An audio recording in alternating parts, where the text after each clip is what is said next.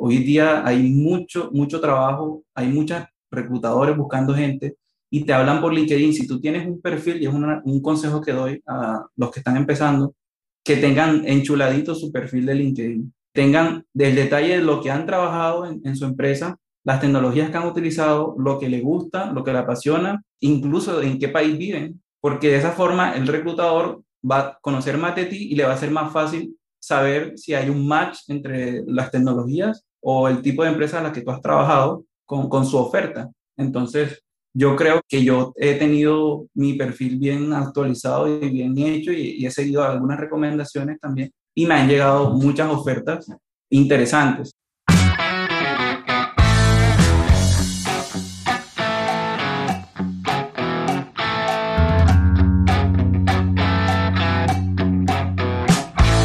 Hola, ¿cómo estás? Bienvenido nuevamente a otro episodio del podcast del Nerd from Chile.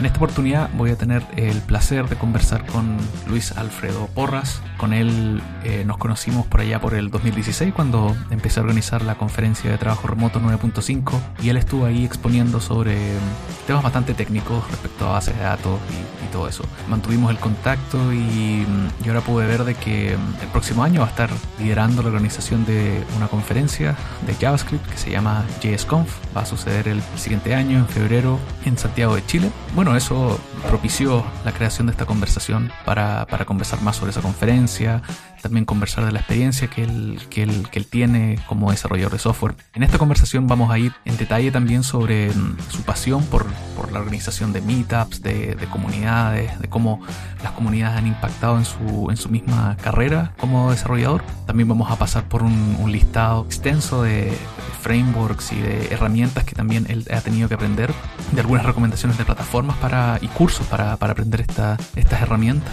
y cómo también él sigue aprendiendo constantemente para, para, su mismo trabajo. Luis es originario de Barranquilla, Colombia y se movió a Chile, estuvo ahí un par de años y pudo trabajar para, para la empresa Continuum y también para, para otros startups eh, en, ese, en ese momento y podemos, ¿no es cierto?, también eh, ver en qué proyectos pudo, pudo trabajar en ese momento y también algunos momentos en donde él también se sintió inspirado y motivado por estos proyectos. Para los que a lo mejor están buscando una lista de tips, que quieran organizar un meetup, Luis nos va a, dar esta lista con plataformas, con lo que mejor hace un, un meetup atractivo para los asistentes esta lista está muy buena. Yo comparto varias cosas porque justamente yo también organicé una conferencia en, en, en Chile por varios años. Así que eh, concuerdo con muchas de las cosas que se listan acá. Y bueno, nos va a estar dando detalles también de lo que va a ser la JSConf. Como decía antes, en febrero 3 y 4 en Santiago de Chile. Eh, justo también respecto a eso quería hacer una corrección porque al final del podcast hablamos de una entrada que se va a sortear. Lo que vamos a hacer eh, va, vamos a organizar un evento, un, una llamada en, vivo donde vamos a sortear esta entrada. Vamos también a, estar conversando más en detalle de la, de la conferencia, de, los, de todos los speakers y la, las personas que están invitadas. Y eh, los detalles de eso van a estar en la descripción del podcast y va a ser ¿no cierto? un tiempo después de justo el, el día en que lancemos este episodio. Así que con esa corrección, eh, ahora los dejo con esta muy interesante conversación con, con, Luis Alfredo Porras. Hola Luis, ¿cómo estás? Hola Felipe, mucho gusto. Muy bien, ¿y tú? ¿Cómo estás? Yo estoy bien, estoy descansado, vengo de un viaje muy largo y estoy ya sin tanto jet lag, así que estoy bien descansado y con hartas ganas de hablar contigo. Ah, qué bueno, bueno, casualmente yo también vengo descansado porque el fin de semana estuve en playa, brisa y mar y me, me desconecté completamente de, de, de, todo y bueno, volví con las baterías recargadas. Súper, tengo muchas ganas de hablar contigo de, de, tu carrera, de tu estancia en Chile, de, todo lo que también tu apoyo a las comunidades. A, sé que estás ahora liderando una conferencia de JavaScript que vamos a hablar de eso también. Así que tenemos hartos temas acá pendientes para hablar. Si te parece, eh, para, que los que, para los que no te conocen, me gustaría que a lo mejor me cuentes un poco a grandes rasgos de tu carrera profesional. No, no es que esta sea una entrevista eh, laboral, pero si me puedes contar algunos eh, ¿no cierto? highlights o, o, puntos importantes de tu carrera para que la gente se entere. Sí, claro. Bueno, primeramente yo soy de Colombia, de Barranquilla, una ciudad que queda en la costa atlántica de Colombia. Una ciudad bastante grandecita. Es de las cinco ciudades más grandes que tiene Colombia. Y me gradué en el 2010 en la Universidad del Norte, soy ingeniero de sistemas de profesión y desarrollador de software. Mi primer empleo fue en el 2010, recién graduado. Empecé como junior developer para una empresa. En la empresa me enseñaron Ruby porque la mayoría de sus clientes eran de Estados Unidos y para ese entonces fue el, el boom de Rails. Entonces tuve que aprender Ruby porque en la universidad pues no te enseñan Ruby. Tuve que aprender Git porque tampoco me habían enseñado Git. Eh, básicamente lo que yo aprendí en la universidad fue, tuve una, un puro ramo, como le dicen los chilenos, una pura materia donde me hablaron de web. Y ahí yo aprendí pues un básico de PHP, JavaScript, HTML, CSS. Y pues lo que yo aprendí pues me ayudó a hacer la prueba y, y quedar seleccionado. Luego de eso estuve trabajando con ellos como dos años aproximadamente y me nació la, el bichito de viajar fuera del país y llegué a Chile porque yo tengo un tío, un hermano de mi papá, que se fue a vivir allá a estudiar. Entonces, él es odontólogo y yo hablaba mucho con él y él me dijo, no, vente para acá. Bueno, yo soy, yo soy gemelo, mi hermano gemelo vive en Bogotá y, él me dice Mello. A todo el mundo a mí me dice Mello en la familia. Me decía, Mellito, vente para acá, para Chile y tal. Y yo decía, ah, bueno, tío, pero sabes que dame un tiempo porque yo necesito más experiencia profesional antes de aspirar a otro trabajo. Entonces yo esperé ese tiempo y ya cuando me sentí en la capacidad de aplicar a un nuevo empleo, más como senior developer que como junior, pues básicamente yo lo que hice fue que escribí en Google, ¿no? Ruby Chile. Y con esas keywords eh, encontré a Continuum, que es una empresa bastante querida allá en Chile, en Santiago, que ellos básicamente para esa época estaban organizando muchos meetups de Ruby y eso me llamó mucho la atención. Para ese entonces creo que era la primera versión de la StartupConf y yo dije, yo quiero ir a la StartupConf. Ellos ya habían creado Get On Board, pero apenas estaba en sus inicios y casualmente había un puesto para un desarrollador Ruby que quisiera aprender o tuviera nociones de JRuby, que es usar básicamente Java con Ruby. Y pues yo dije, bueno, en la universidad yo aprendí Java, para hacer aplicaciones de escritorio y ya sé Ruby para hacer aplicaciones web, así que Java, Ruby no creo que sea mucho problema. Entonces yo dije, bueno, voy a postular, envié un correo y me contestaron y todo fue por, por internet, por Skype. En ese entonces el trabajo remoto no era, o sea, me imagino que existía trabajo remoto, pero lo común era que tú trabajaras en una empresa. Todo, todo, todo el tema fue en remoto porque, claro, no podía viajar a Chile a conocerlos allá. Y tú hablabas eso de decirle a tu tío como, espérame un poco porque quiero obtener más experiencia o postular como un tema senior. E, ¿Esa, esa expectativa cómo se, se cumplió? ¿Fue que, que, realmente necesitabas más experiencia? ¿O cómo lo ves ahora ya, no sé, 10 años después de, ese momento? Sí, sí, yo digo que fue una buena decisión. Una buena decisión porque cuando yo apenas estaba hablando con mi tío, estaba apenas empezando con Ruby. Entonces todavía no sabía si era backend o era frontend o qué, qué era. Entonces, muchas cosas que aprendí en Cumbia que yo todavía lo agradezco mucho, así se llama la empresa barranquillera, Cumbia, pero no como la, el ritmo musical, o sea, se pronuncia como el ritmo musical, pero se escribe K-W-M-B-A. Entonces, yo agradezco mucho lo que yo aprendí con ellos y eso me ayudó a, a llegar a una buena posición allá en Chile. Perfecto. Y bueno, yo también te, te, iba a comentar de que cuando yo también me moví a Santiago, recuerdo haber eh, ido a bastantes charlas ahí donde conocía a Eo Soto, de hecho, y, y él, él, hablaba sobre este, mm, esta conexión que tenían con, esta, con unas empresas en Estados Unidos donde estaba todo el boom de Rails, estamos hablando del año 2010, 2011, por ahí. Y claro, o sea, ellos eran una, una empresa que estaba incipiente en todo este, en todo este mundo. Si es que hablamos de tu estancia en Chile, a lo mejor a diferencia de Colombia, ¿cuáles fueron las cosas que te llamaron la atención del país comparado a, bueno, toda tu vida que ya habías, vivido antes en Colombia? Bueno, yo la verdad, tengo que ser sincero, y, yo de Chile no sabía nada. Sabía que, que, queda al sur de Latinoamérica y que había un equipo de fútbol. O sea, básicamente eso era lo que yo sabía de Chile. Ah, y para ese entonces creo que ya había pasado el tema de, los mineros. Entonces eso fue lo, lo otro que yo supe de Chile, el caso de, de los 33 mineros.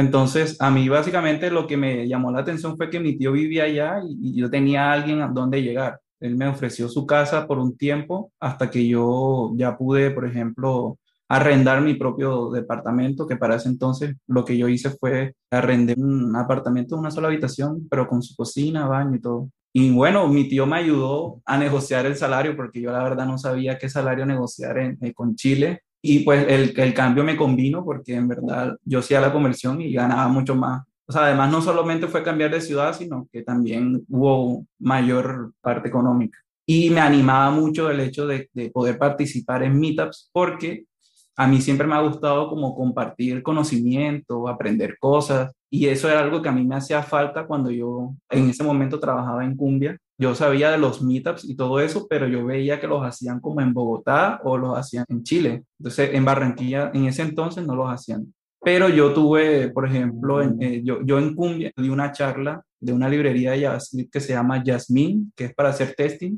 Y bueno, esa fue experiencia dando charla y la verdad que a mí me gustó mucho. Entonces, eso era algo que me llamaba mucho la atención de Continuum, que ellos no solamente hacían charlas internas, sino que hacían charlas para otras personas abrían su oficina para que llegaran personas y eso era algo que era muy raro en ese entonces porque no cualquiera te abre la oficina para que llegue gente externa, ¿no? Y pues digamos que estando en Continuum me involucré bastante en las comunidades. Ellos tenían un meetup que se llama Lenguajes Dinámicos donde hablaban de Ruby, de Python, de JavaScript de vez en cuando. Y claro, yo estando en Continuum conocí mucha gente que llegaban, hice amigos, porque sobre todo uno viviendo como extranjero, al principio es bastante uno solitario.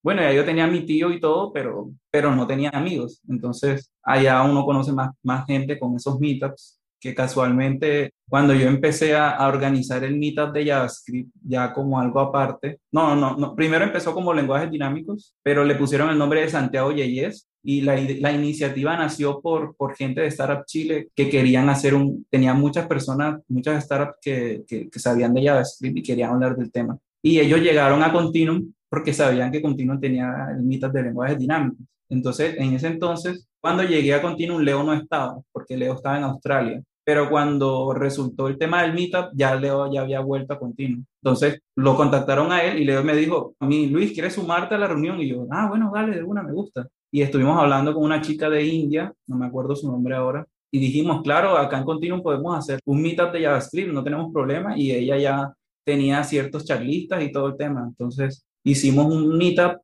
después empezamos a hacer otros más, pero hubo un momento en el que Startup Chile, eh, los chicos de Startup Chile se fueron bueno, para los que no conocen Startup Chile, era una iniciativa en Chile que, que básicamente la mayoría de las startups eran extranjeras.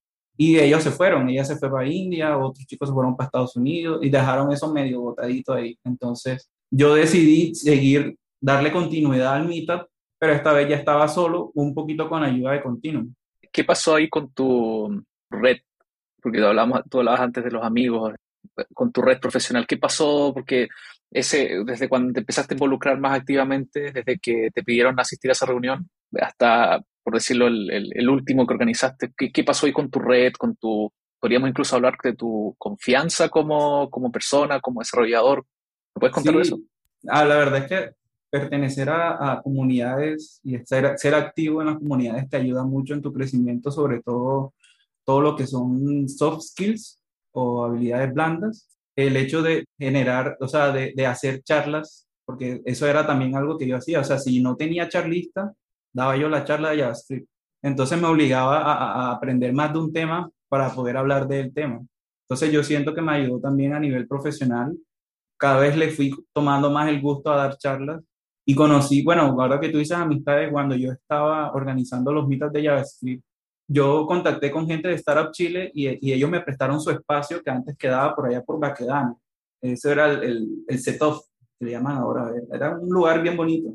Y yo ahí, yo, me, yo recuerdo que yo, yo di una charla, me acuerdo tanto que era sobre cómo podías hacer SEO de aplicaciones que eran full JavaScript, que no fueran convencionales de, de, de servidor, sino que fuera un frontend. Claro y, yo hablé de ese tema porque yo en ese entonces ya no trabajaba para Continuum, sino que estaba trabajando en una startup de Estados Unidos remoto y ellos usaban Ember.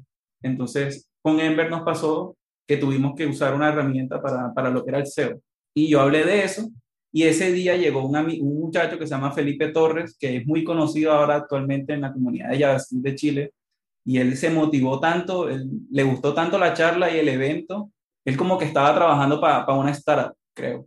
Y él me, él me dijo, hablemos y tal, no sé qué. Y yo le dije, vamos a juntarnos en un cowork, que en ese entonces, como yo trabajaba remoto, yo usaba un cowork que se llama Workclub, que quedaba ahí en Baquedano.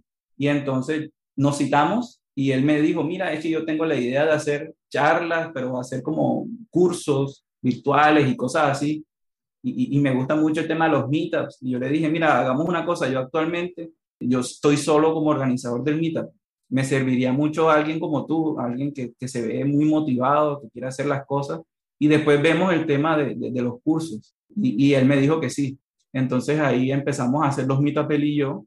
En ese entonces los meetups habían pasado de, de cuando yo empecé, eran como, llegaban como 10, 15 personas y los hacíamos en Work Club, porque era el cover que yo estaba usando, pero hubo un momento en que llegaron como 20, 30 o más y no cabían. Entonces yo tuve que hablar con la gente de Startup Chile y me prestaron su espacio y ahí fue que conocí a Felipe. Bueno, empezamos a organizar muchos mitas, muchas charlas y después él se cambió a Groupon. Groupon hubo un tiempo que, que los meetups estuvieron haciendo en Groupon porque Felipe trabajaba ahí y es ahora como uno de los organizadores de la JSConf Chile junto conmigo y con otros amigos que también conocí en la comunidad. Se fue a vivir a Estados Unidos, él está en San Francisco. Sí, lo he visto, lo he visto ahí bien, es bien activo en Twitter. Sí, F, F Forres, F Forres. sí, sí, sí. Qué buena, qué buena y, historia. Ah, y además, bueno, él me empezó a ayudar en los meetups, tanto así que yo hubo un tiempo que me desconecté de los meetups y él siguió. Un descanso. Esa tuvo un descanso. Pero antes del descanso, junto con otra persona que se llama Nicolás Fernández, los tres, Nicolás, Felipe y yo, dijimos una vez que se había terminado un meetup y empezamos a hablar de un tema, no me acuerdo si era React o, o qué era, y estuvo tan buena la conversación que uno de ellos dijo, oye, esto deberíamos grabarlo y hacer como un podcast. Y yo, la verdad, nunca había escuchado un podcast. Y yo dije, pero bueno, la verdad que me llama la atención y sí, dale, vamos y, hagamos uno. Entonces grabamos un podcast que le pusimos en ese entonces Nodercast porque Felipe ya había empezado todo un tema de, comunidad de JavaScript que se llama noders.com, que con ellos era que hacíamos los meetups, porque ya después Meetup de JavaScript cambió a ser hijito de, del Meetup de, de, de A ser completamente separado ya y lo tomó Noders como tal. Entonces, Nodercast le pusimos al Meetup y empezamos a grabar y era muy chévere porque a mí me gustó mucho. O sea, entrevistábamos a personas de la comunidad. Normalmente yo lo que hacía era que yo decía, vamos a elegir uno de los charlistas que ya ha dado charlas de las que más nos ha gustado y hablemos con ellos. De, de, su experiencia, en qué están trabajando y todo el tema. Pero también eh, entrevistamos, por ejemplo, a, a Julián Duque, que era uno de los organizadores de Meetup de JavaScript en Medellín, Colombia, y era uno de los organizadores de la JSCon Colombia, eso fue en el año 2015, más o menos, 2015, 2014. Lo entrevistamos a él y hablamos de la comunidad. En ese entonces, eh, hacíamos como un comparativo en ese podcast de, de, de lo que era la comunidad en, en Colombia con lo que era la comunidad en Chile, sobre todo la comunidad de JavaScript y nosotros le hacíamos preguntas en ese podcast, quedaron ahí grabadas y en ese podcast nosotros dijimos, queremos hacer la conferencia JSConf en Chile, ¿cómo hacemos? Y él nos dio unos tips y, y bueno, y ahí quedamos en contacto. Después yo postulé a la JSConf 2015 de, de Colombia con una charla y quedé seleccionado. Felipe también postuló, Nicolás también postuló y otros amigos que nosotros conocíamos, pero el que, que el que quedó seleccionado fui yo. Y Felipe viajó conmigo a Colombia porque él quería ir a la conferencia. Y junto con otro amigo que se llama Fernando, también él viajó. Eh, los dos eran de Grupón. Perfecto. Y no, y eso fue maravilloso. Le gustó tanto a Felipe la conferencia que fue el siguiente año a ella, pero yo no fui. Pero él sí fue claro. otra vez. Sí, es un tema, claro, de, de, de comunidad y que se formó. Voy a volver al tema de las, de las comunidades y la conferencia, porque hay una, una, conferencia que tú también estás organizando para que va a suceder el otro año. Y quiero como para cerrar el tema de tu carrera, porque después, ahí estamos hablando como cinco años atrás, eh, seis años atrás más o menos, después uh -huh. quiero saber como qué otras cosas o qué me puedes contar, de qué otras modalidades has experimentado trabajando, entiendo que estuviste también como contractor, o sea, no como contractor eh, específicamente quizás, pero trabajando también para empresas hacia, no, no en Latinoamérica, sino hacia, hacia afuera. Ahí me puedes contar cómo, cómo ha sido esa experiencia en estos últimos años? Sí, bueno, yo, yo de, de continuum pasé de trabajar con empresas exclusivamente chilenas a trabajar remotamente 100% a una empresa startup de Estados Unidos que yo tenía un amigo que estudió conmigo en la universidad y que trabajó conmigo en Cumbia, que él estaba trabajando en esa startup de Nueva York y él me dijo, oye, mira, ¿sabes Node.js? Y yo le dije, bueno, la verdad es que ya he trabajado con JavaScript usando Backbone.js full y me gusta mucho. Yo dije, yo sé que Node.js es para el backend, no lo he usado, pero puedo aprender. Él me dijo, mira, estamos buscando, postula, y yo postulé, hice el proceso y, yo me acuerdo que, que, cuando yo quedé seleccionado, yo en, casualmente en Continuum ya, ya había terminado un proyecto y, y estaba como libre para tomar otro y calzó todo justo y pues me fui con buenas relaciones en, con Continuum, pero me fui a probar esa otra oportunidad de trabajar 100% remoto. Con ellos estuve como dos años y medio hasta que la startup lastimosamente murió, o sea, se quedaron sin, sin plata. Y ahí me tocó buscar otra, otra alternativa. Estuve trabajando en Falabella un tiempo. Ahí ya era diferente porque era una empresa más grande. Y también el último trabajo que tuve, ya trabajé en WebDocs también, que es una startup chilena. Estuve casi tres años con ellos. Y el año pasado decidí volver a Colombia y a la misma vez apareció una oportunidad con Bytedev para trabajar nuevamente 100% remoto, porque con WebDocs no trabajaba remoto. Cuando se metió la pandemia empecé a trabajar remoto, pero inicialmente no era así. Y entonces yo decidí aceptar esa oferta y, y pues me fui de Chile y me fui de, de WebDocs y bueno, estuve un tiempo trabajando con, como contractor para una empresa de Estados Unidos, con Bytedev, básicamente haciendo Rails, que es lo que siempre he hecho casi toda la vida. Y mi experiencia con Node.js fue puramente para ese proyecto que era una startup, era una red social. El proyecto, la verdad, a mí me gustaba mucho, pero no tenía muy claro el, el modelo de negocio. Entonces solamente vivía con inversión. Era como Twitter combinado con Instagram. Para ese entonces Instagram solamente tú subías fotos con filtros y no, y no existían las historias. Y selfie.com, que después cambió a SpeakUp y hubo un rebranding, era como las historias de Instagram, parecido. Solamente que cuando tú subías un post, un video, tú podías tener muchos replies, pero los replies en vez de ser comentarios eran videos de otros usuarios, de, tus de tus seguidores. Entonces se, se formaba como una especie de conversación asíncrona, que era como un árbol de conversación y era interesante. Se podían tener hashtags, o sea, era, era una red social y, y era muy interesante. Me gustaba mucho el proyecto, pero lastimosamente pues terminó. Claro.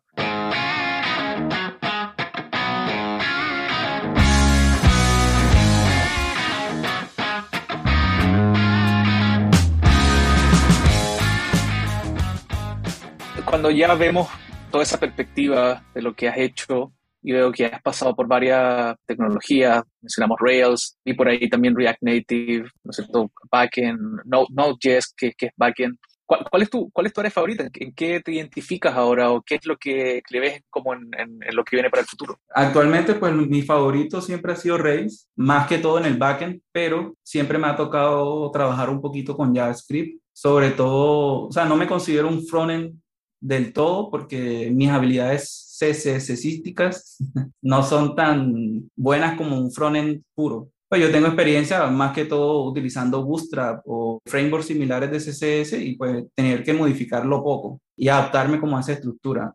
Pero en, el lado de JavaScript, ya cuando tenemos una vista con bastante lógica, si es mi fuerte ahí, me siento bien. Y últimamente pues he estado trabajando bastante con React cuando trabajaba en Continuum usaba mucho Backbone porque en ese entonces React no existía. Y cuando apareció React, yo quise aprender, lo, lo, lo, empecé a aprender por mi cuenta. Yo soy bastante autodidacta también, siempre estoy haciendo cursitos. De hecho, si tú ves en mi LinkedIn, tengo varios cursos en Udemy. Y bueno, esa ha sido como mi experiencia, pero yo soy más backend que frontend. A mí, cuando tú dices Rails, a mí me pasa eso con Laravel, que es de, es de PHP. Laravel también es un software, perdón, un framework que lleva más o menos la misma, la, la misma edad que, que Rails. No, de hecho, Laravel se, se, guió mucho de Rails. O sea, Rails fue primero. Rails fue primero y, sí. y, usó este concepto como de los artesanos, de, ¿cierto? De, para escribir software. Y quería preguntarte, ¿qué es lo que más te gusta de Rails y cuáles son los desafíos que tiene como, como framework? Eh, para los que no saben, Rails fue creado por este personaje medio con, controversial que, que es eh, DHH, Sí, ¿cierto? Sí. Que ha tenido varias, varios temas controversiales y con, hace, hace poco con el trabajo remoto y con eh, Basecamp y algún, eh, unos despidos que hubo por ahí. Te decía, ¿cuál, lo que más te guste y los desafíos que ves en el futuro para que, que Rails siga mejorando. A mí lo que más me gustaba en ese entonces era la comunidad, que era bastante activa, y el framework como tal me gustaba mucho ese concepto de convención sobre configuración. Ese concepto te permite a ti no tener que dedicar tanto tiempo en cómo configurar el framework y solamente siguiendo las convenciones de Rails, o personas dirían que también es muy opinionated o opinionado, pero son convenciones que si tú las sigues, el desarrollo se hace mucho, muchísimo más rápido que en un framework convencional. Y lo otro que me gustaba era mucho que encontrabas librerías para casi todo y librerías muy buenas que son las gemas y que eran bastante activas, siempre estaban actualizándolas y todo el tema. Entonces eso me gustaba mucho porque para ese entonces Node.js apenas estaba empezando. Si tú querías hacer un proyecto con Node.js, te tocaba hacer un montón de cosas que el framework no te permitía. En cambio, Rails tienes casi todo. Tienes todo y, y tienes una manera como conectarte a la base de datos que es AptiRecord, que es muy buena. De hecho, no tienes que lidiar con el ORM, que no tienes que lidiar con XML ni nada de eso, así como en Java. Tiene el tema de las rutas, que para mí yo he visto sistemas de ruteo y para mí Rails ha sido siempre el mejor. Yo antes de aprender Rails intenté aprender Python, eh, eh, perdón, Django, pero me fue mal. Me fue mal porque estaba solo. En cambio, cuando entré con Ruby, tuve un instructor que, que más o menos me, me, explicó el concepto de MVC, el concepto de, de, hacer testing. Yo no sabía hacer testing, en la universidad no te enseñan nada de eso, por lo menos en, en mi época. Y eso también me gustó mucho, de que, de que la comunidad de Ruby era bastante o sea, casi todas las gemas están testeadas. Entonces eso también me llamaba bastante la atención del framework. Hay algo muy cierto y me pasa lo mismo con Laravel, con que mm, si tiene un nivel de estándar como base, que es como de agregar test unitario y pruebas de test de integración también. Y ahí, de hecho, tengo incluso la misma percepción de Django o de Python en general, que es que cuando me metí a Django, no pude ver ese mismo ecosistema que de lejos conocía de Rails, y de cerca conocida de Laravel. No veo ese ecosistema donde, por ejemplo, hayan tres o cuatro personas que tú ya las, puedas, ¿no es cierto?, señalar con el dedo. Que, que, que pongan tutoriales o que pongan, ¿no es cierto?, el step by step o de llegar a ese nivel de calidad, que es como lo que cualquier developer que ya ha desarrollado ciertas apps quiera como llevarlo a un siguiente nivel de, de, su, de su, desarrollo. Me costó mucho eso con, con, con Diago. En cambio, en Laravel veo que existe este tipo que se llama eh, Jeffrey Way, por ejemplo, un tipo que empezó haciendo tutoriales en Tat Plus, creo que se llama, o estos sitios en Vato que son ahora, en Vato Market y todo eso. Y subió su sitio ahora, que es de, es de ciertos tutoriales en Laravel y tiene una membresía, como Netflix, ¿cierto?, de, de tutoriales. Me pasa eso, me pasa eso con, con Rails también, que lo veo de lejos, pero sí veo eso de la comunidad muy fuerte y, creo que eso es un muy buen onboarding para la persona que quiere empezar a aprender eso, ver que, que, hay preguntas, que hay respuestas en Stack Overflow, que hay movimiento, que la documentación es muy clara y muy, eh, muy buena. Eso es muy importante para que un framework creo que tenga, tenga éxito. Sí, eso de la, de la documentación es muy importante. La documentación de Rails es muy buena, sobre todo las guías propias de Rails. Yo diría que si alguien quiere empezar con Rails, se fuera a leer las, las guías directamente de Rails. Viera primero el video de DHH donde él hace como un, una aplicación, él siempre hace como el blog, el blog, el, el post, y comentario. Sí. Y eso. Pero en, en, la última versión de Rails 7, él, él, hizo algo más, porque Rails 7 ahora viene con un editor de texto, What You See, What You Get, propio de Rails, y también tiene un tema de WebSockets, que básicamente él, él hace la prueba en un navegador y en otro, en un navegador escribe un comentario y automáticamente aparece en el otro navegador el comentario. Y lo hace en menos de una hora de video. Está en la página inicial de Rails y ahí tú te das cuenta de lo poderoso que es el framework. Eh, lo otro es que, que tú decías de los videos. Yo recuerdo que yo cuando empecé con Rails había un muchacho de Estados Unidos que se llama Ryan Bates, creo que. Y él, él creó una página que se llama Railcast. Y esa página todavía existe, pero él ya no, ya, ya no está haciendo videos porque él como que tuvo un problema de salud yo veía esa página cada rato porque él te ayudaba, por ejemplo, una gema para hacer eh, auditoría, una gema para eliminar récords, pero de, que se eliminen de, de, manera lógica. Y él hacía como un prototipo de una aplicación y hacía el cambio específico y te explicaba la gema. Y era muy bueno, yo con él aprendí muchísimo. Después había otra gente, de, por ejemplo, de, Estados Unidos que era Code School, que, que ellos también tenían un curso y que Ray for Zombies, muy bueno y ellos también hicieron un curso de Backbone.js que se, se llamaba que la anatomía de Backbone.js, que yo lo hice. Y bueno, ellos lo terminaron comprando Pluralsight. No sé si en Pluralsight ahora se consiguen esos cursos porque son, son bastante buenos. Entonces eso es algo muy bueno que tenía la comunidad. Habían también tutoriales por todos lados. Yo para ese entonces que estaba aprendiendo Rails, yo usaba mucho Google Reader, que, que, bueno, que esa aplicación murió y yo me conectaba a RCS con muchos blogs y, leía sobre CSS, sobre Ruby, sobre JavaScript. Cuando murió ah, hubo un quebranto en mí porque me gustaba mucho esa aplicación.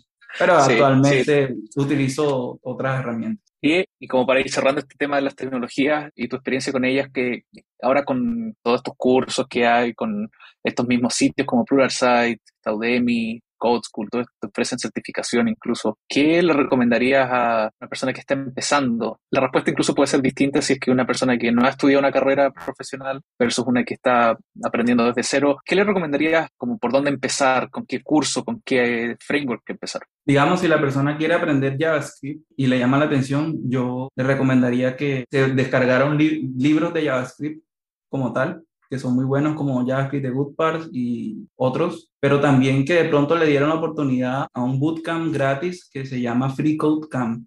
Me lo han recomendado muchísimo, yo la verdad no lo he hecho, pero he visto el material y, y se ve bueno. Y la otra opción que tiene es Platzi, que de casualmente es colombiana, pero ellos tienen un plan que es anual y te registras con otra persona y ellos tienen muchos, muchos cursos de JavaScript, de React, de, de frontend. Si apenas está empezando y no sabe programación, ellos tienen un curso básico de programación que lanzaron nuevo. Y ya cuando una persona que tiene ya experiencia, eh, yo le recomiendo algunos cursos de Udemy que son bastante buenos, hay algunos que son avanzados. Y la otra recomendación siempre va a ser el inglés, porque yo la verdad la mayoría de los cursos que he hecho que tienen excelente material han sido en inglés en Udemy. La diferencia con Platzi es que Platzi tú, tú tienes una suscripción anual en Udemy tú compras el curso. Entonces yo he comprado cursos en Udemy cuando salen promociones y los compro y los hago hasta el final para tener el certificado. Por ejemplo, yo me hice uno muy bueno que recomiendo de Ruby que se llama Testing con RSpec o RSpec, que es una gema para hacer testing de código. Y ese curso me gustó mucho, muy bueno. También hice uno de React. Yo recomiendo cualquier curso de un instructor que se llama Stephen Grider en Udemy, porque él explica todos los conceptos súper bien tiene cursos de Go, de Elixir, de JavaScript, de React, de Redux. He hecho muchos cursos de Stephen Grider, estoy muy agradecido con él porque me ha enseñado mucho. Me tocó tomar uno de Redux hace como 5 o 6 años, me acuerdo de, específica, me acuerdo exactamente de las cajitas y cómo te explicaba todo eso, súper súper didáctico. Sí, sí, sí, él, usa, mucho como una, una página como de mockups o algo así, y él te enseña los conceptos y después, bueno, te va, va para el código después hay que ir a codiar, yo, sí. Yo para aprender, yo soy muy visual, entonces a mí me gusta ver videos que la persona esté haciendo eso y yo lo sigo, pero también hay otra plataforma que también puedo recomendar que se llama Educative. En Educative la diferencia es que tú vas a encontrar cursos donde el material es, es más que todo lectura, no hay videos, hay lecturas, hay fotos y hay códigos que tú puedes programar en, en la misma interfaz web. También es, es, muy interesante esa plataforma porque es una forma de enseñanza distinta. Oye, ya, ya que llevas todo este tiempo en el, en el mercado, ¿cómo ves o, cómo determinas qué siguiente curso es el que tienes que tomar? O sea, bueno, una puede ser el trabajo, ¿cierto? Como, como me contabas antes con Node, este fue para este proyecto específico. ¿Cómo ahora determinas cuál framework aprender en base al mercado, en base a tu gusto? ¿Cómo lo haces? Pues hay una recomendación que hizo un youtuber, ahora mismo no recuerdo el nombre, que él, él, creo que es de España y él dijo algo así como, no hagas cursos por hacer cursos, porque si no aplicas esos conocimientos se te van a olvidar. Y eso es verdad porque me ha pasado. Yo he hecho cursos, por ejemplo, de, hice un bootcamp que no lo terminé, de Machine Learning y de Data Science, porque interesaba el tema, quería ver si de pronto podía hacer un salto, de, un cambio de carrera pero me pasó que como no lo apliqué en la empresa ni nada, ya, ya se me está olvidando muchas cosas. Igual aprender así por, por querer aprender, igual también es bueno porque, por ejemplo, si a mí me hablan de data science, ya yo sé más o menos de qué se trata y puedo tener una conversación con una persona que se dedica a eso si en algún momento lo necesito. Pero sí es mejor a veces hacer cursitos que a medida que, que vas necesitando la tecnología en un proyecto en el que vayas a trabajar.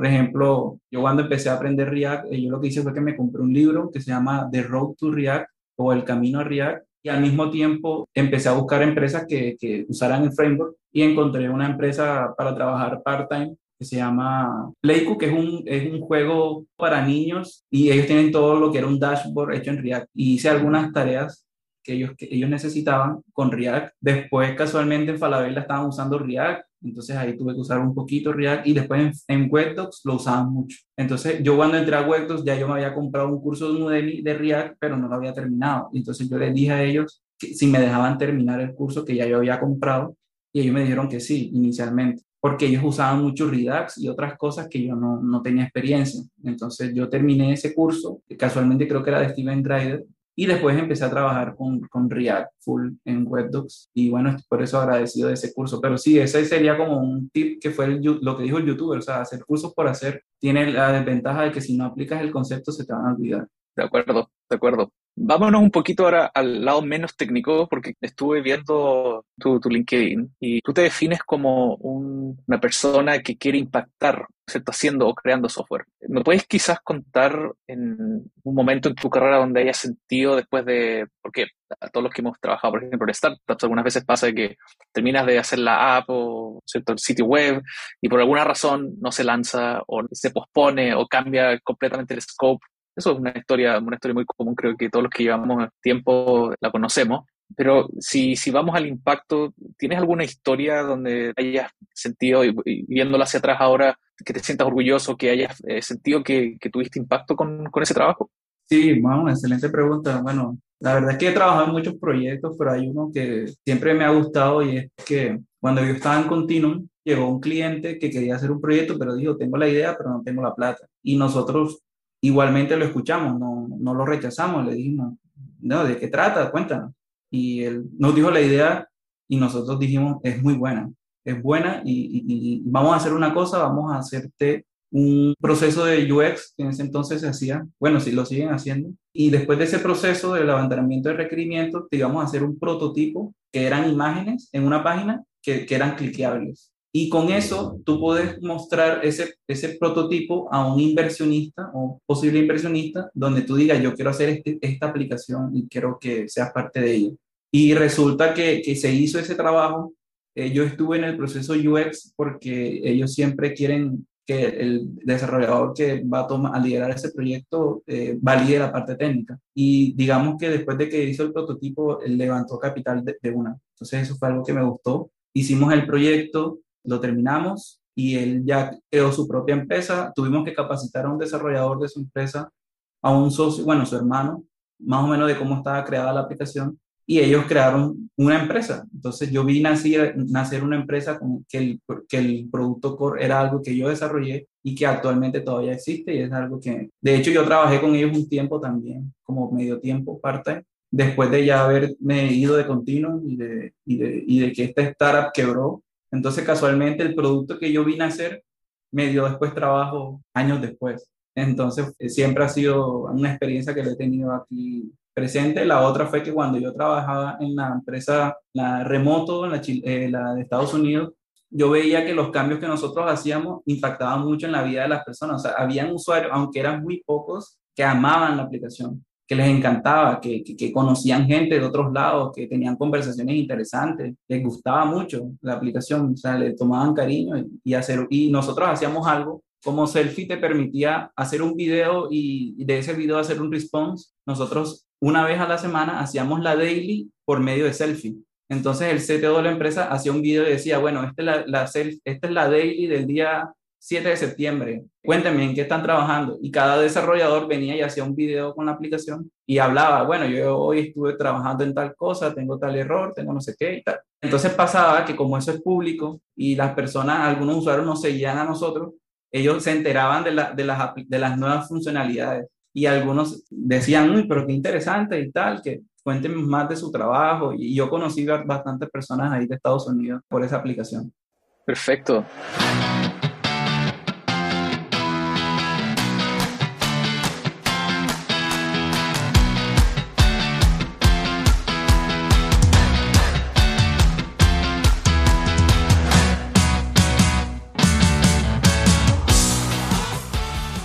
Me imagino que estás al tanto de esto, que en el, mercado hay mucha ahora, ¿no es cierto?, eh, demanda por gente, por desarrolladores, pero también creo de que hay un desafío ahora que estamos en una pandemia y, o finalizando una pandemia y, y las empresas eh, ya se han tenido que abrir a, contratar de, de, otras partes que no estaban, ¿no es cierto?, preparadas para hacerlo. Ahí creo que hay un desafío que están teniendo las empresas para, para obtener talento. Entonces quería preguntarte, eh, tú, que, tú que has trabajado hacia afuera, y con esta empresa que mencionabas antes, que es como básicamente un, middleware entre, entre el desarrollador y la empresa final, ¿cómo las empresas a lo mejor podrían superar esas falencias y cómo los desarrolladores ayudan a esas empresas a que, a que les sea más fácil labor, la labor para, para contratarlos? ¿Te refieres a empresas reclutadoras? O? A cualquier tipo de empresa. Puede ser reclutadora o la empresa que está intentando contratar. ¿Cómo a lo mejor, qué tácticas podrían usar para atraer mejor talento y cómo al otro, los desarrolladores también se pueden mejorar para que ese proceso tenga menos fricción, para ah, que sea más fácil para que los contraten? Mi opinión personal, de que los procesos de, reclutamiento tienen que tener eso que tú dices, no, no, tener tanta fricción en el sentido de que no tienen que ser muy largos. Un proceso de selección que dure más de un mes, ya, a, mí no me, por, por, lo menos a mí no me interesa participar en un, en un, proceso que se demore tanto tiempo. Lo otro es que cuando te hablan, por, porque hoy día hay mucho, mucho trabajo, hay muchos reclutadores buscando gente y te hablan por LinkedIn. Si tú tienes un perfil, y es un consejo que doy a los que están empezando, que tengan enchuladito su perfil de LinkedIn. Tengan del detalle de lo que han trabajado en, su empresa, las tecnologías que han utilizado, lo que les gusta, lo que le apasiona, incluso en qué país viven, porque de esa forma el reclutador va a conocer más de ti y le va a ser más fácil saber si hay un match entre las tecnologías o el tipo de empresa a la que tú has trabajado con, con su oferta. Entonces, yo creo que yo he tenido mi perfil bien actualizado y bien hecho y, he seguido algunas recomendaciones también y me han llegado muchas ofertas interesantes. Actualmente estoy casualmente en el proceso de una nueva empresa. Lastimosamente el contrato donde yo estaba se terminó, casualmente por lo que tú dices, de que también hay muchas empresas que están reduciendo su personal, y eso pasó acá en este cliente. Este cliente de Estados Unidos redujo su personal drásticamente y parte del personal que redujo eran los contratistas, como yo, que éramos varios. Pero aunque hay empresas que están reduciendo su personal, hay otras que necesitan mano de obra. Entonces, la oferta siempre va a haber. Sí. Eh, tú hablas del, de LinkedIn. Yo he estado tratando de, ¿cierto? de crear contenido y ahí hay, hay varios hacks o tips que te, que te dicen, pero si podemos hablar de errores, como si tú estuvieras, por ejemplo, viendo el perfil, de, un, de, un, desarrollador que quisieras contratar, ¿cuáles serían para ti los, los principales errores que verías en un perfil? Pues yo creo que, por ejemplo, un, perfil de LinkedIn que no tenga una buena descripción de, de, lo que la persona le apasiona, y, o sea, que no tenga descripción de nada y que solamente tenga cargos y sin descripción, es malo. O sea, yo no sé si esos perfiles los contactan o no, pero yo creo que hay que echarle un poquito de amor al perfil yo no sé si yo recomendaría usar LinkedIn pago. Yo actualmente no lo uso.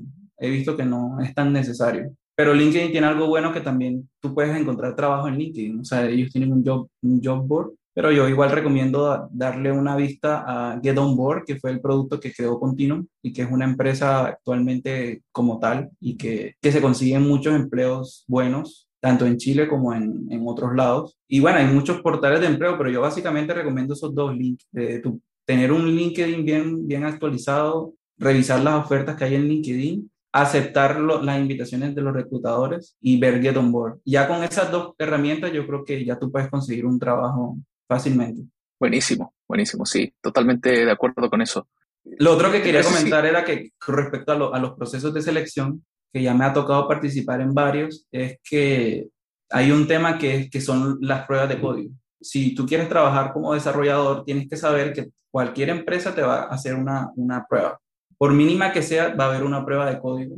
Hay otras empresas que hacen, por ejemplo, que te, que, te hacen hacer el, el algoritmo como en un tablero. Son muy pocas empresas que hacen eso, pero en Estados Unidos se ve bastante y también hay otros tipos de entrevistas, no solamente de código, sino que hay otros tipos de entrevistas que me ha tocado hacer últimamente que son de diseño de sistemas, que son más como de arquitectura. Entonces te dan un problema a resolver y tú tienes que decir qué base de datos utilizarías, cómo modelarías la API, qué tablas utilizarías, si utilizarías relacional o no relacional, básicamente, y tratar de, involucrar también al entrevistador en ese análisis de ese requerimiento. Y me ha tocado ya hacer dos de esas entrevistas y no hay algo que te, que te, que te capacite para eso, o sea, no...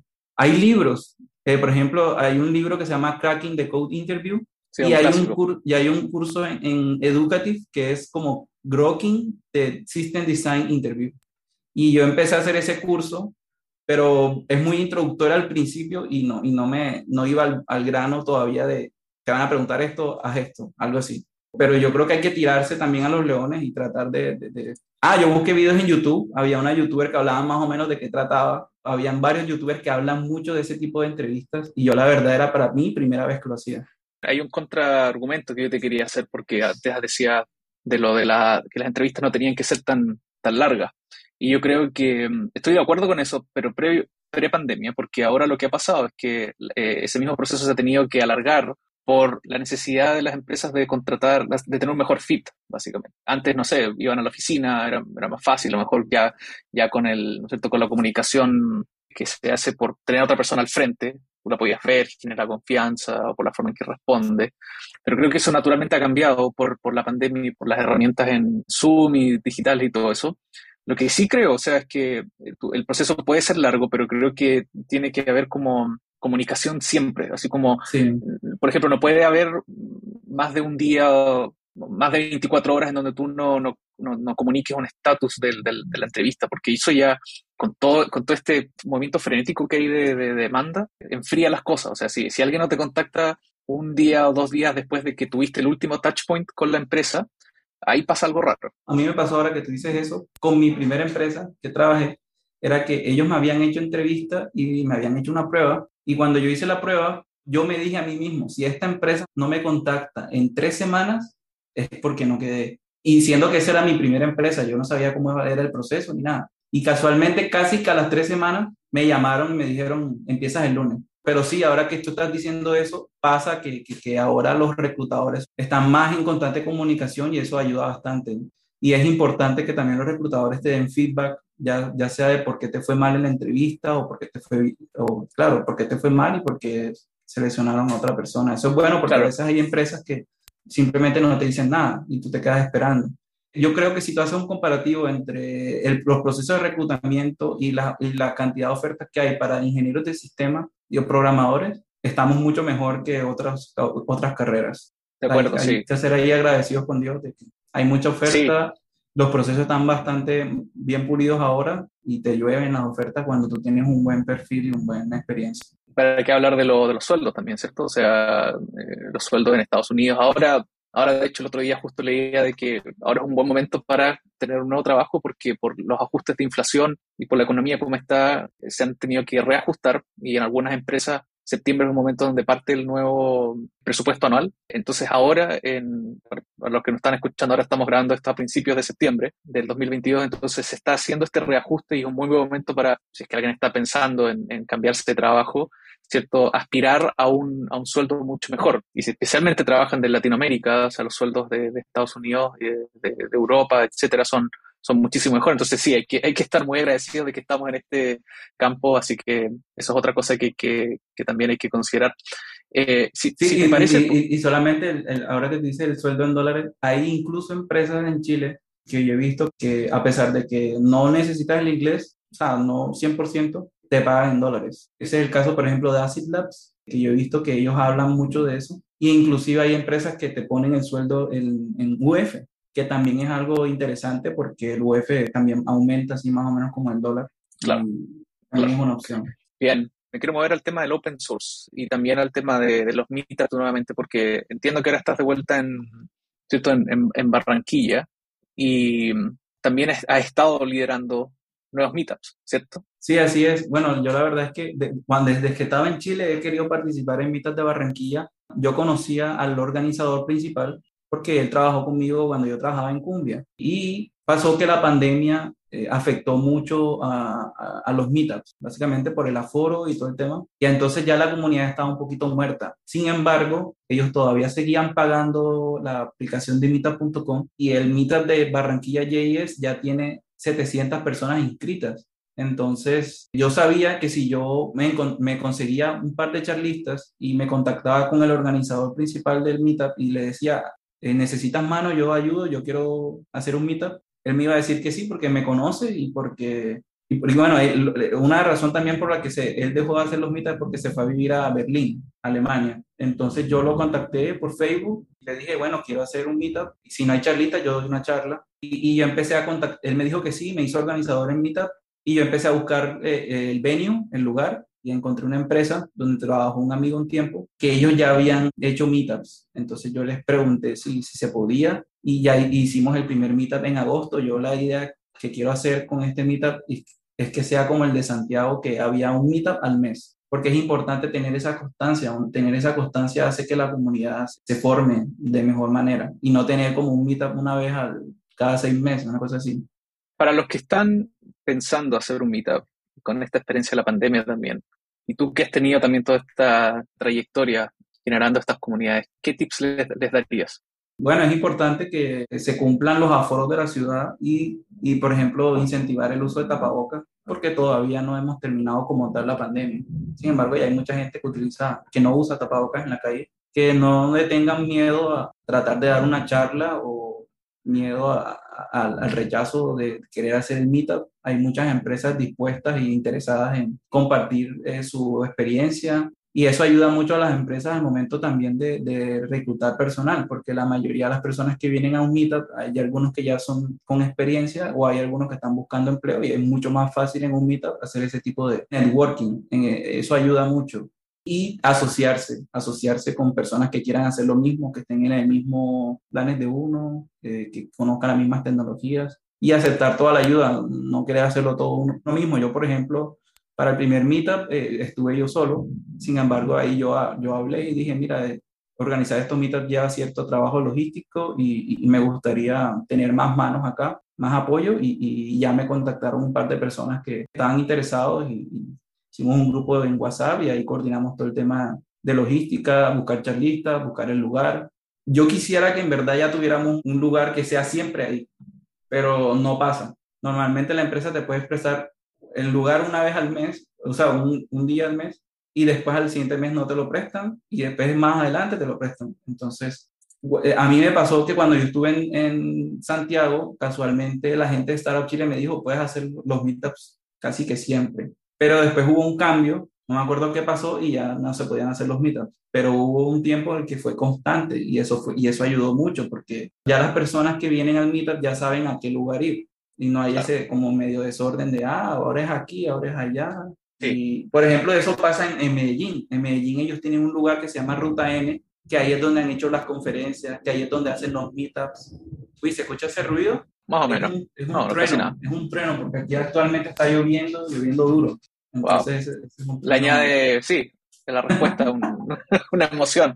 Sí, eh, es verdad eso del, del espacio. ¿eh? Se, necesita, se necesita un lugar constante y también siempre es algo quizás no tan importante. Bueno, sí, creo que es importante. las empresas eh, cuando te, te, pasan también presupuesto para comida, ¿cierto? Para las pizzas, para la cerveza, también es, es un buen momento para que la gente se junte y, converse, ¿cierto? Se, se, relaje y todo eso. Sí, así es. En Continuum pasaba mucho que, que se hacían meetup y llegaba pizza de Pizza Hut, Pizza Hut creo que era.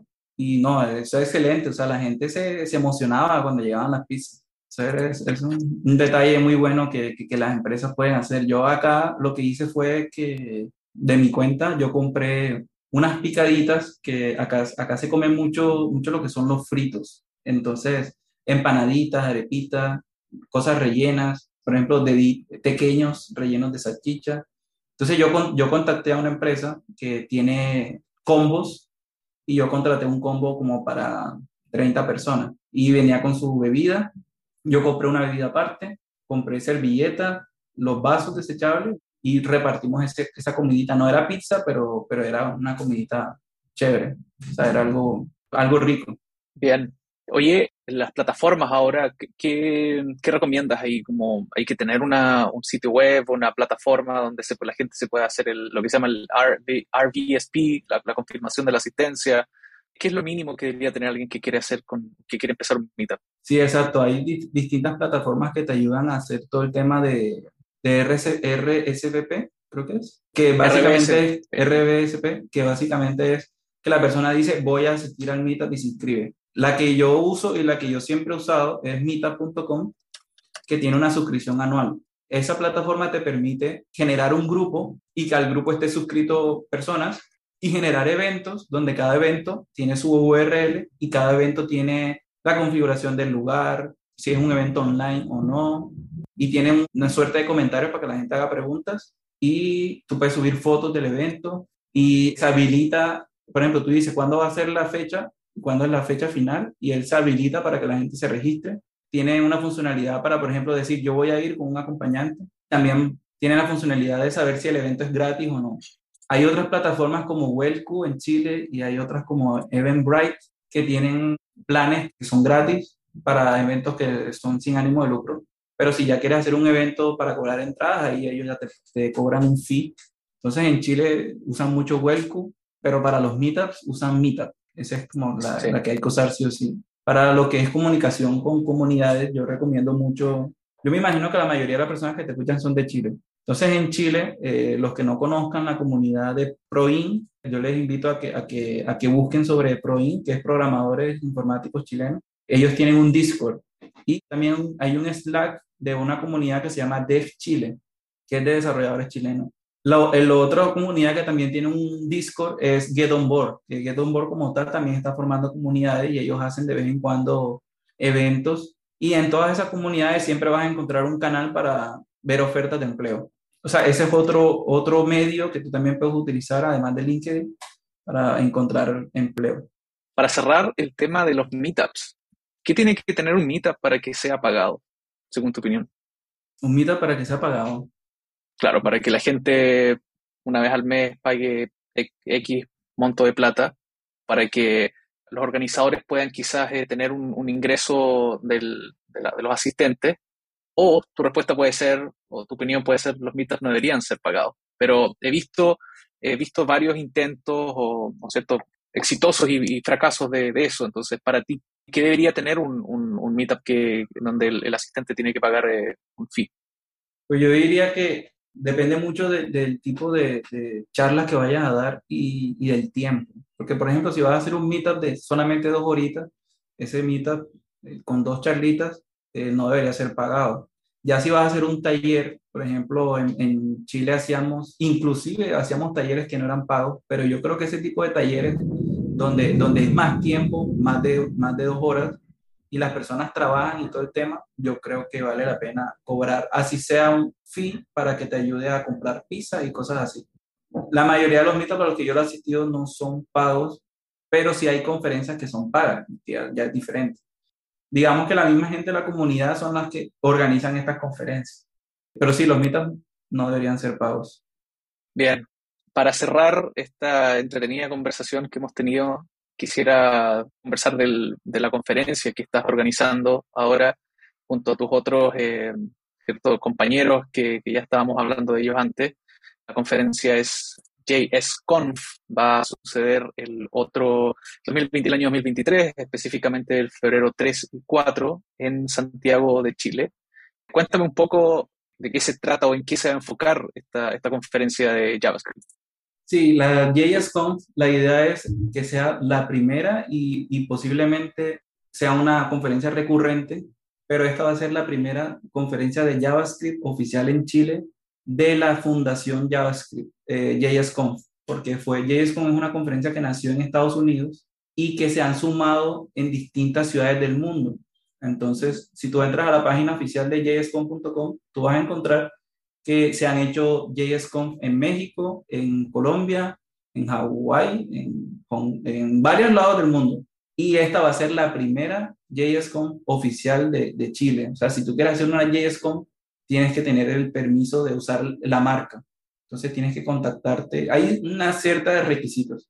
Ahora, la conferencia va a tratar de, de JavaScript como tal, pero también vamos a tener charlistas que hablen también de comunidades. Por, por eso invitamos a, Julián Duque, porque él tiene mucha experiencia en comunidad y queremos que él dé una especie de charla inspiradora para la comunidad de Chile, para que la comunidad chilena se levante más. Eh, pasó en Chile también lo mismo que pasó en Colombia, que, que la pandemia ha afectado un poco al, tema de los meetups, pero ya están volviendo otra vez. Proin también hubo un tiempo que, que no hacían meetups, el Proin ya los está haciendo y queremos motivar a las personas a, a ser más activos en la comunidad. Queremos traer eh, speakers que las personas quieran aprender de él y conocerlos personalmente, e internacionales. Ya tenemos el CFP abierto para personas que quieran postular si no son de Chile. La idea es que si tú postulas y quedas seleccionado, la, eh, la idea es que, que, la conferencia te pague lo que es la estadía en el hotel y el vuelo. Y estamos buscando empresas auspiciadoras actualmente, estamos enfocándonos en eso pero también estamos ya, ayer, mentira, hoy, eh, publicamos nuestro primer charlista invitado, eh, que es Julián Duque, y en transcurso de unos días vamos a, soltar más noticias de qué otro charlista hemos invitado personalmente, que ellos no tienen que hacer el CFP, sino que ellos son invitados por nosotros. Y el CFP Para... creo que termina en octubre. Sí, es, eso, eso quería tocar porque no muchos conocen el, el concepto de eh, CFP. significa CFP, perdón, que es Call, Call for Proposals, que básicamente que, que, una persona que, que, que, esté interesada en hablar de algo, que de participar en la conferencia, ¿cierto? pueda enviarles una propuesta a ustedes y ustedes la evalúan y, ¿no es cierto? Eso, eso ya les da la posibilidad, si es que ustedes eh, están de acuerdo de poder participar. ¿Me puedes dar más detalles de eso? ¿Se cierra en, en octubre, me? Sí, se cierra, tengo que revisar la fecha, pero se cierra como a finales de octubre. Eh, ya hemos recibido casi 200 propuestas. El SFP es, es, simplemente Call for Paper en inglés, en español no sé cómo se le puede llamar, llamado a propuestas, en el cual tenemos un sistema para que tú puedas postular tu charla, puedas decir de qué trata, por qué la vas a dar y todo el tema, y va a haber un proceso en el que nosotros vamos a seleccionar anónimamente las charlas más nos llamen la atención y creemos que, se, que están más acordes con la conferencia y se van a seleccionar charlistas. La idea de la conferencia, como son, son tres días, vamos a tener 22 charlistas aproximadamente. Y bueno, con el CFP, digamos, bueno, tú tienes más experiencia que yo en eso porque tú, tú organizaste la 9.5, que casualmente yo fui un speaker de, la, de una versión, creo que fue la versión 2016. Y en, ese entonces, pues Recuerdo. yo también yo también postulé en, al call for paper de la conferencia y, y, quedé seleccionado. En ese entonces yo hablé en Valdivia sobre base de datos no SQL. Sí, y ahí entonces la, la, gente puede seguir enviando eso porque ya tienen bastante, entonces van a tener un, trabajo bien, bien largo ahí para poder elegir cuáles son la, las que van a participar. Y lo que te quería preguntar también es, ¿cuál es el, el mayor beneficio que, va, que van a obtener los asistentes a, a, ir acá? Y, si me puedes decir también si van a tener un link con, con la transmisión en vivo o solamente va a ser eh, presencial eh, ese, ese, esa asistencia. Sí, estamos, eso es un tema que estamos revisando, pero sí estamos pensando, digamos, tener un streaming.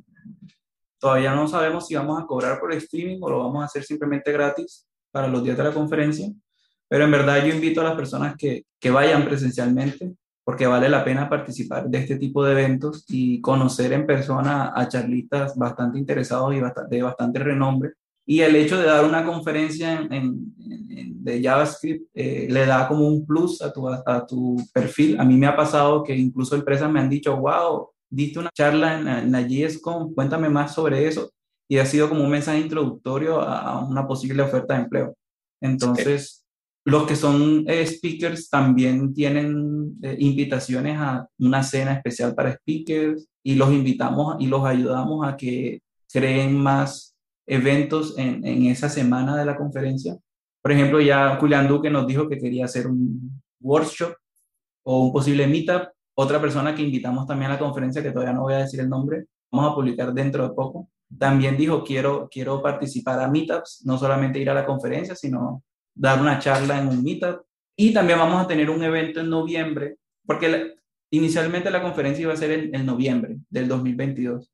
Pero como tuvimos un tema con los venues, y el venue que nos gustó, el que vimos varias opciones, y el que más nos gustó, que es Matucana 100, no podía hacer la conferencia en noviembre, y ellos nos dieron la disponibilidad de febrero, y nosotros decidimos aplazar, aplazar la conferencia para febrero.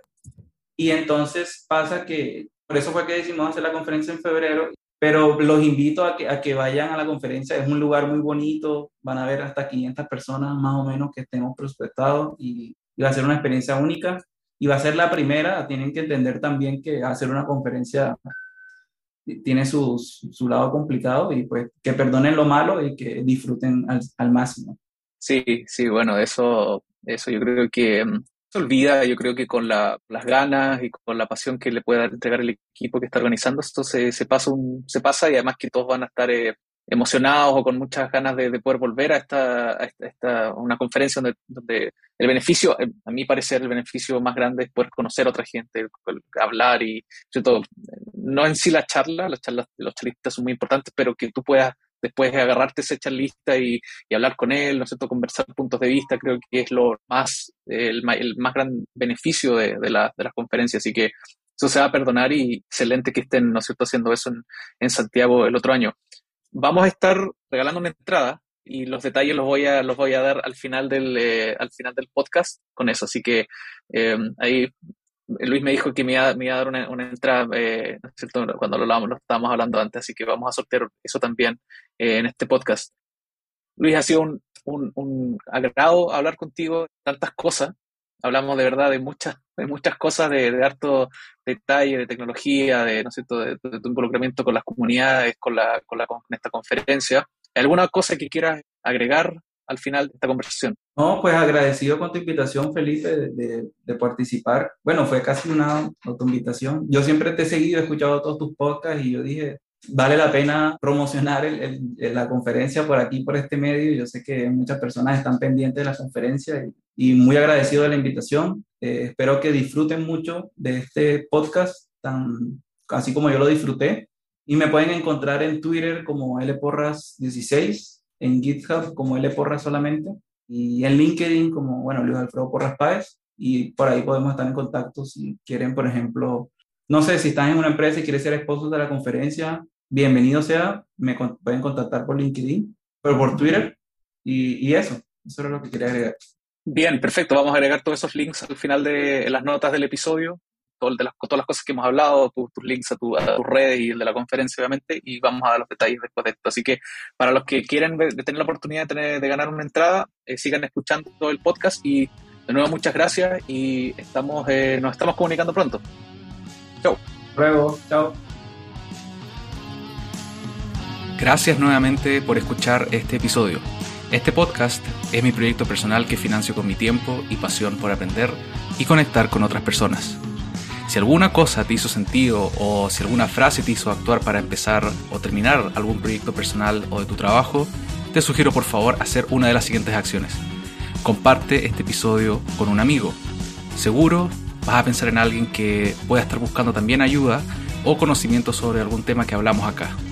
El link lo puedes encontrar en la misma plataforma que estás escuchando este podcast. La otra acción es que dejes por favor un review o comentario en Spotify, iTunes o cualquier app que estés usando. Mientras más comentarios tenga este podcast, más me va a ayudar para llegar a más gente y me va a seguir motivando para hacer más episodios como este. Muchas gracias.